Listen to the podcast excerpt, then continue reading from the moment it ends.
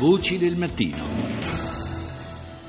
Do il buongiorno a Carla Forcolin, autrice del libro Mamme Dentro, figli di donne recluse, fondatrice e presidente dell'Associazione La Gabbianella ed altri animali per l'adozione e l'affidamento. Buongiorno.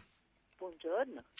Parliamo, come è abbastanza chiaro dal titolo del libro che lei presenterà, eh, se non sbaglio, proprio oggi, eh, parliamo di figli di carcerati, in particolare dei eh, minori, figli eh, di, di, donne che si trovano eh, a passare un periodo della loro vita dietro alle sbarre nel nostro paese ed è una, eh, una, umanità tutta particolare che si trova eh, evidentemente a crescere in, in una situazione eh, anomala eh, e che abbiamo anche come società il, eh, l'imperativo di, di, cercare di far crescere nel migliore dei modi possibili, compatibilmente con una situazione così delicata.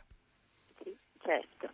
E non sono tanti questi bambini sono una quarantina in questo momento in tutta Italia. Fortunatamente direi.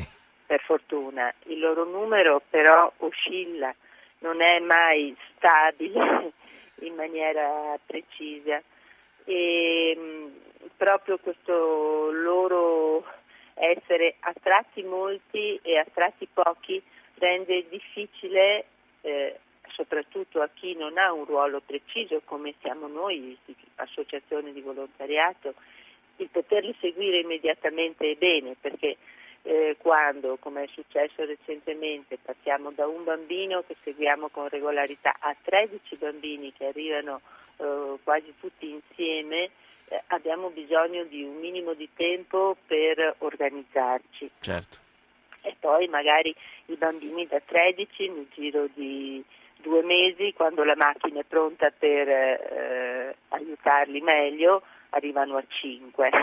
Allora questi sono poi i problemi contro i quali noi ci troviamo a spendere le nostre, le nostre, energie. Sì, una, poi, una sorta di, di, cammino un po' a ostacoli, un po', si viaggia un po' a singhiozzo, diciamo. Ma quali sono, eh, che cosa succede, diciamo, in pratica proprio a un bambino quando la madre eh, viene condannata, viene eh, trasferita in prigione, a un bambino che cosa succede nell'immediato? Ma, eh, bambino, la madre intanto può decidere se il bambino va con lei oppure no. Non tutte le situazioni sono uguali. Ci sono eh, madri che hanno una famiglia alle spalle e il bambino può rimanere con la famiglia. Ci sono madri che la famiglia non ce l'hanno e non hanno altra scelta se non quella di portare il bambino con sé, ma anche qui sono una minoranza e le madri non perdono la, la potestà genitoriale sì. per il fatto di avere compiuto dei reati, quindi sono loro che decidono le cose che riguardano la vita del proprio figlio. E, e, quando una donna che ha commesso un reato comincia a scontare la pena in carcere con il bambino, se è in una delle zone in cui si trovano gli cambi istituti a custodia attenuata per madri che sono stati che hanno cominciato a vivere proprio a, a, rodarsi da un paio d'anni, questa madre può portare il bambino con sé.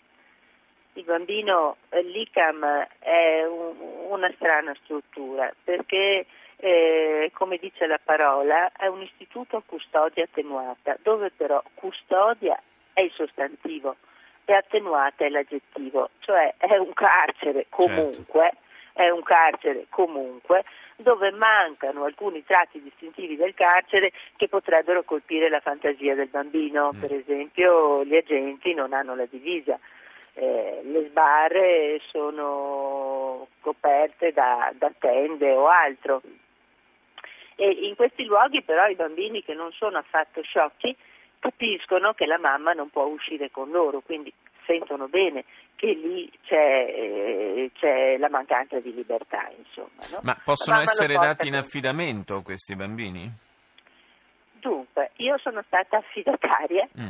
di due gemellini che venivano, che venivano, dal carcere, però i bimbi che io ebbi, ad esempio, erano bambini che dovevano uscire dal carcere a tre anni perché eh, la mamma doveva continuare a scontare la sua pena e non avevano per l'appunto nessuno, erano due bambini nigeriani, maschio e femmina.